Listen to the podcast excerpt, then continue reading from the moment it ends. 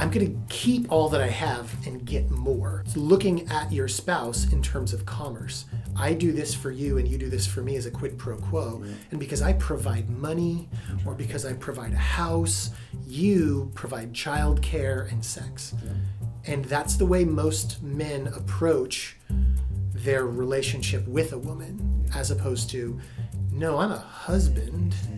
And that means the care and nurture of my wife is my responsibility. Welcome to the Secure Marriage Podcast, where we believe it's possible to fight less, feel understood, and enjoy a deeper connection with your spouse. We're your hosts, Paul and Shannon Elmore, and on today's episode, we talk with John Furman about how you can get out of your survival brain. That'll work. Good job. All righty. We have a special treat for today's podcast because a couple weeks ago we went and sat with John Furman, who is pastor of Beaverton Christian over in Beaverton, Oregon. Um, him and I, we had been friends with him and his wife Janelle.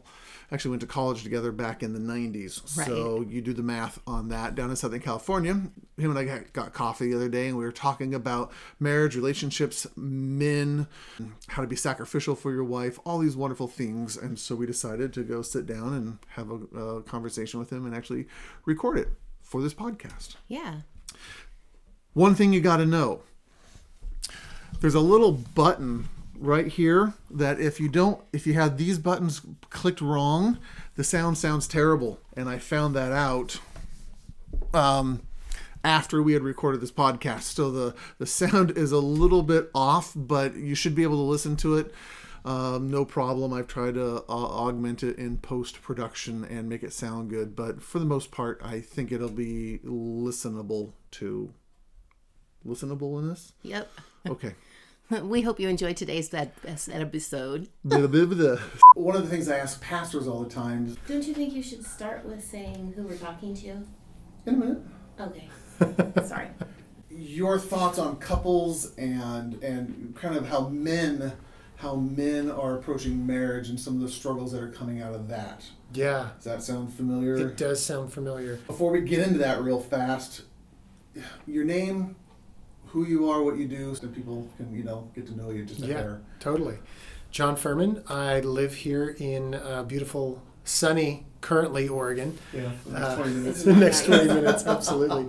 I'm pastor at uh, Beaverton Christian Church in Yeah. Beaverton, Oregon. Uh, before that, I was a youth pastor in the Portland metro area for almost, gosh, almost 20 years. Um, I'm a native Californian, but I love living here in Oregon Yeah, Yeah. on purpose. on purpose. purpose. Yeah. You've been married to Janelle for Yes, Janelle and I have been married since 1996. So, man, we're coming up on 23 years 23. here. Yeah. two years behind us. Not That's bad. right. It's married in San Diego. We uh, were um, uh, started dating in college. Dated for four years. Her dad had this crazy notion that we should be, I should be employed if I was going to be married.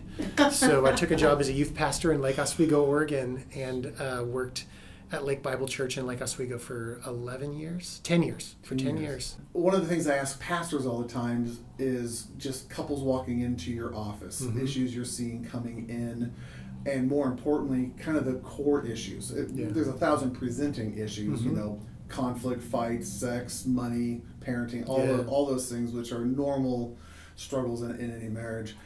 But I think you and I are always trying to figure out what's at the core, what's at the heart. Why why are they struggling? Why they keep having the same issue? Yeah, um, it's interesting because almost every like every crisis that we have does come down to a crisis of faith. If you are following Jesus and you believe that He has something better for you, you have to let be willing to let go of what you have Yeah. to get that better thing He offers.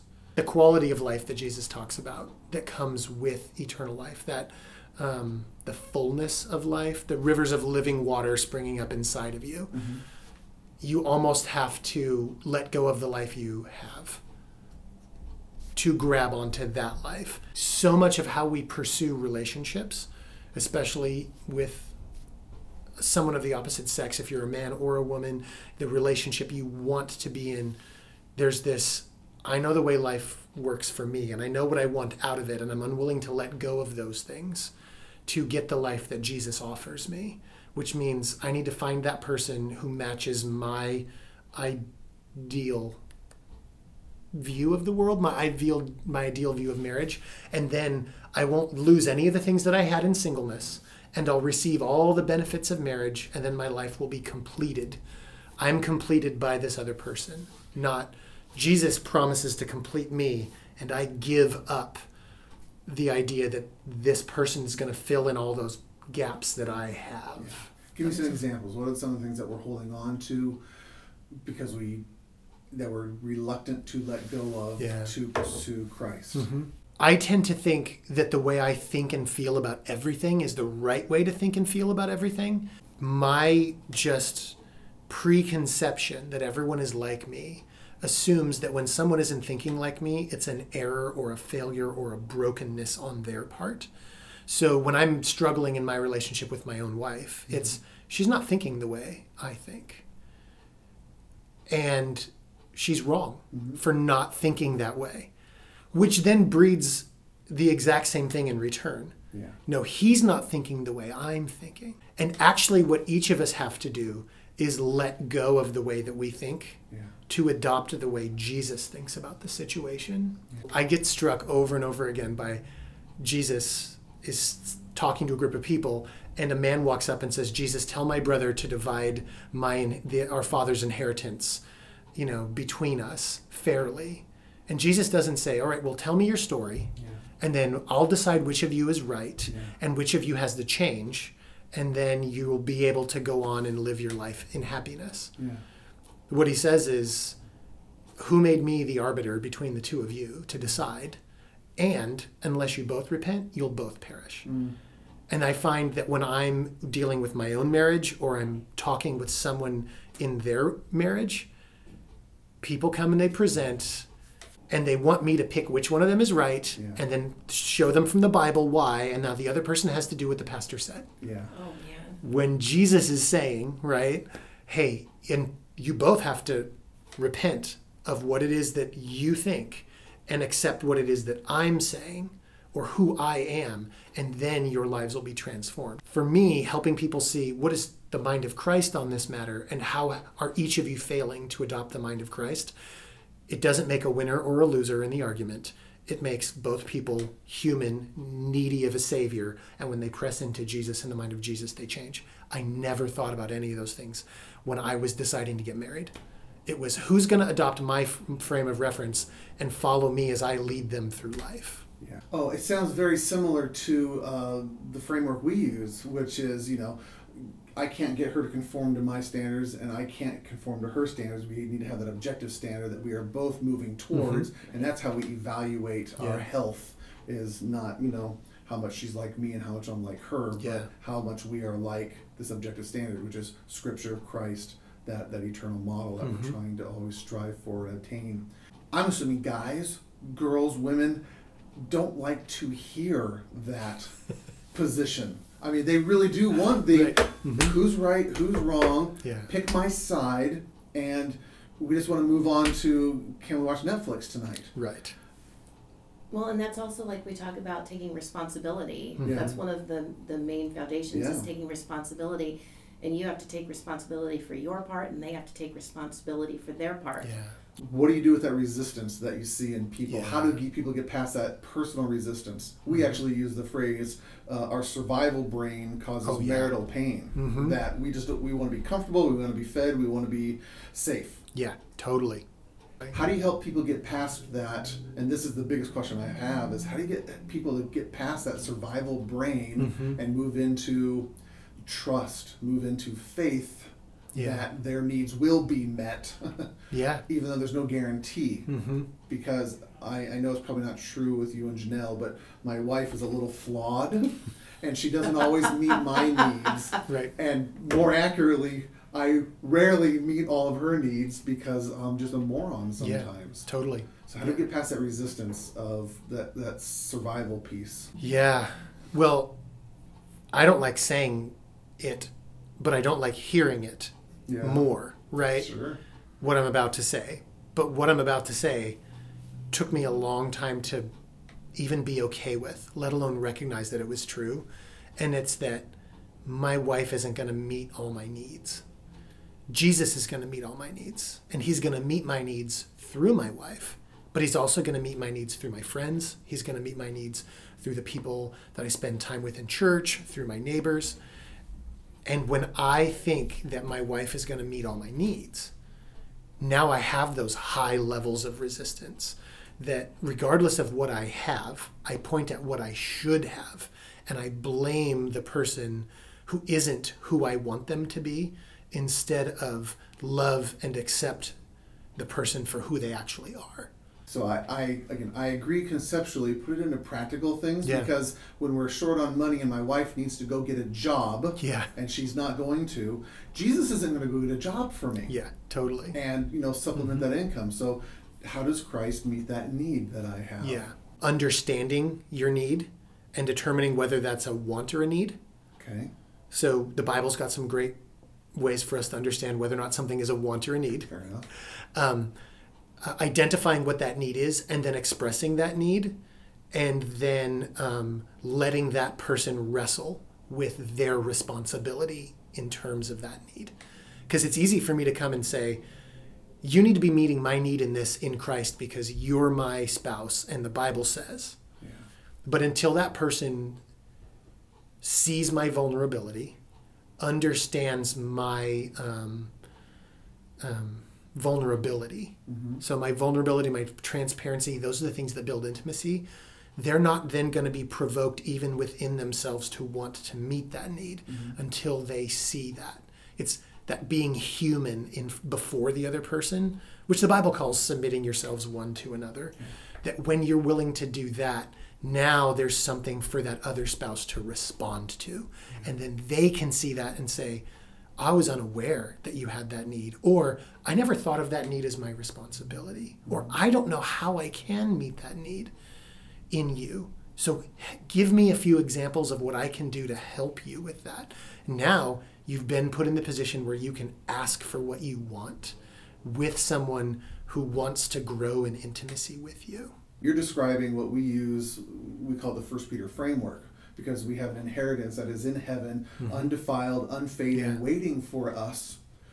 First Peter, you know, one six comes into the next verse, which is now you can endure various trials because you know that you're already rich. Yeah. And so if someone steals twenty dollars out of your wallet after you Mm-hmm. just went to the bank and you have thirteen billion dollars, you can say, take the twenty and Yeah. let me write you a check for a thousand. Right. I have enough. Yeah. I, have, I have an abundance to give you. Mhm. That f- f- full life you're talking Yeah. about. I'm still hung up on the. I want to help people learn how to do that better. How to be Mhm. able to trust, know, feel, taste, experience. Mm-hmm. Um, an inheritance that's in heaven, unfading, undefiled, Yeah. waiting for heaven, waiting in heaven for us. How do we Mhm. feel that on a daily basis, so that it Yeah. makes it more practical when someone's not taking out the trash, and when you're disagreeing about how to Mhm. correct the kids, and when she's going the wrong way home and she should have turned left instead of going straight. Right. How do you know Christ? Yeah. you have an inheritance. Exactly. Well, I'm going to say this at the risk of sounding gauche, but most people, I many people I know, especially in their early years of marriage, this has never been made clear to them. But the amount of times that the trash gets taken out on time Right. directly correlates to the amount of sex that you're having in your marriage. Sure, of course. No one, no one tells you that. Yeah, that math equation is rarely uh, you know, taught. Um, no, I would say um, when the scripture says that that He makes all things beautiful in its time, Mm-hmm. it's generally our sense of timing that's off. It's that we want something, but we want it now instead of when God is going to bring it to us. Mm. And so there's two ways to eat bad fruit. The first one is to pick it too soon and it mm-hmm. tastes awful, and the second time is to pick it too late and it's not not very satisfying. Mm-hmm. So I would say that to connect us back to taking out the trash, so much of what we're doing is living life in a rhythm that produces God's timing. It conform, doesn't produce it, sorry, it conforms us to God's timing. Mm-hmm. So if I want more intimacy with my wife, that takes more conversations and more submitting yourselves one to another mm-hmm. than I want it to. Because to quote Queen, when do I want it? What do I want? All, I want it all. And when do I want it? I want it mm-hmm. now.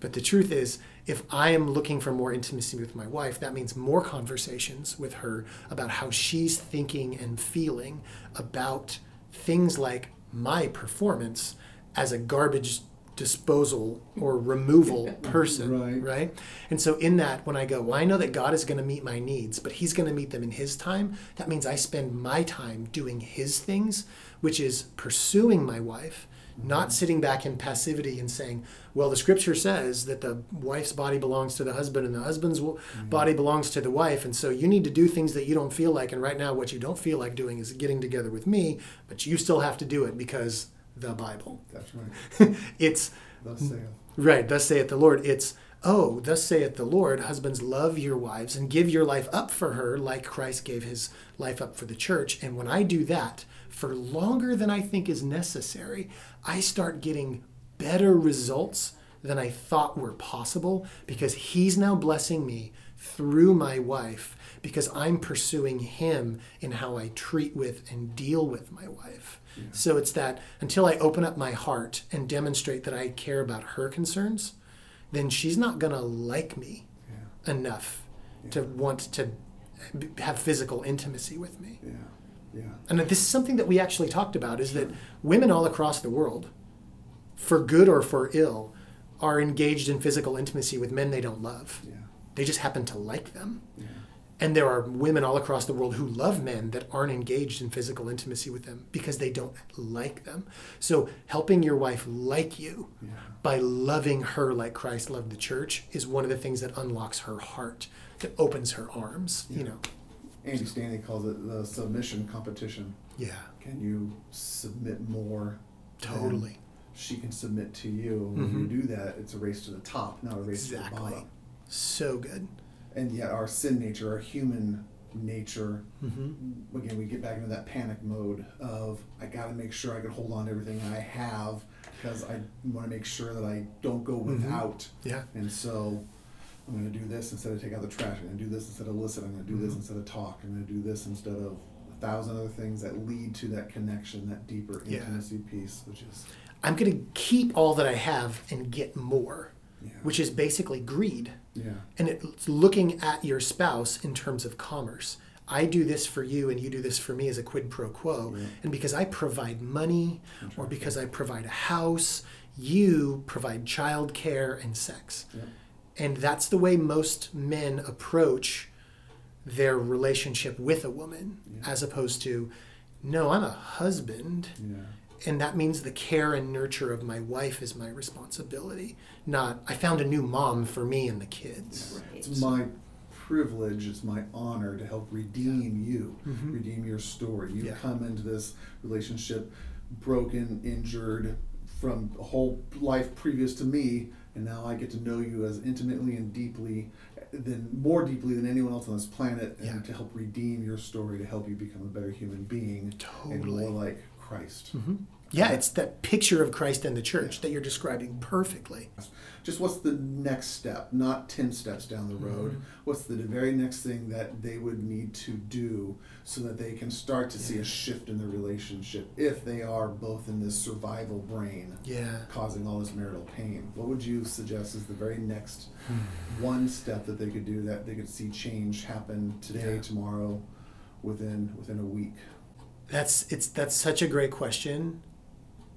And I would say this. I'd say most of us spend way too much time thinking through what our spouse needs to do if we're going to like them more. yeah And we have lists upon lists of things that if only, if they did whatever, flipping that around and saying, what do I need to do to get my spouse to like me more? Who do I need to become so that this person sees me as who I am in Christ? Because the closer I press into Jesus, the more I understand my true identity. And in that, I become a more noble man, mm-hmm. or you can become a more noble woman. And those are the things that f- cause us to find someone else. It's the nobility and the character and integrity of a person that cause us to find them attractive, not just in the immediate, but it is a powerful immediate attractant, but over the long haul. So that when you're, you know, 70 years old, you're looking forward to dying together, not you're 18 years old and you're looking forward to living together. You know what I mean? So I just say that who do I need to become? Because Jesus is going to grow me in that when I press into Him. And as I become that person, I will become more likable.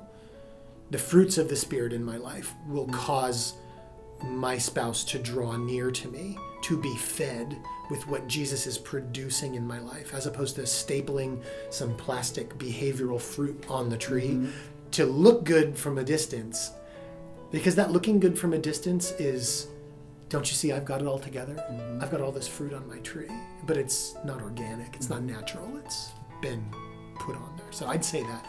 Flipping that mindset into who do I need to become so that my spouse is just sees Christ in me because the most attractive thing in all the world to humanity is the beauty of Christ. Hmm. So We hope you enjoyed listening to that conversation with uh, John. If you actually want to start working on your survival brain, if you're recognizing that everything you're doing in your relationship is trying to get your needs met, and you've kind of forgotten how to meet the needs of your spouse or how to do things um, so your spouse actually likes you more, and you're kind of focused on how you get your needs primarily, and you want to learn how to do that differently, then we actually are are putting together some new resources at Secure Marriage here that are going to uh, address those particular things specifically, primarily how to get out of your survival brain, how communication either leads to conflict cycles or connection cycles. We also want to show you how easy it is to get off of the conflict cycle and onto the connection cycle with only six things that you have to master. You only have to learn six things to make that happen. We are actually finishing editing um, three videos that walk you through all of that, and then some programs and some resources that you and your spouse can do together so that you can get out of that survival brain and into a marriage brain that will bring more connection between you and your spouse. So, we're actually going to do a little teaser and we're going to say, um, stay tuned, uh, hoping to have this out by the end of the year. By and this is what early December. So, three weeks from now we're trying to have this released so stay tuned you'll hear about it on more podcasts coming up uh, we're really excited about it we've been putting a lot of work into it um, and we really want to teach people how to genuinely learn how to love their spouses better by being sacrificial for them because when you do that you will fight less feel understood and enjoy a deeper connection with your spouse. We want you to be able to experience that too. So stay tuned. Keep watching securemarriage.com and um, thanks for watching. You're not going to do anything? That's it. That's it. Hey, thanks so much for listening to the show this week. If you want to find out how you can build your own secure marriage, go to securemarriage.com. And if you have a chance, subscribe to our show on iTunes or however you get your podcast and leave us a review while you're there. You can also write us at podcast at securemarriage.com or follow us on Facebook. We're Paul and Shannon Elmore, and you've been listening to the Secure Marriage Podcast, where we believe it's possible to fight less, feel understood, and enjoy a deeper connection with your spouse. Look, I'm as tall as you, yeah you are. are what do you got I'm sitting on my bony butt. you have a bony butt I do. it's a good thing we're not recording that Good thing. oh we are recording Oh, that wow. how about that I didn't know. and on today's episode, we talk with John Furman about how you can get out of your survival brain. survival brain i heard it survival brain I don't know how. yes yes you can survival brain no more Welcome to the secure. That was too welcome. welcome like the Wiggles. like the wiggles did i say connection cycle i said a connection cycle didn't i you said it right the first time. did i Uh huh. conflict cycle Yeah. doggone it i was doing good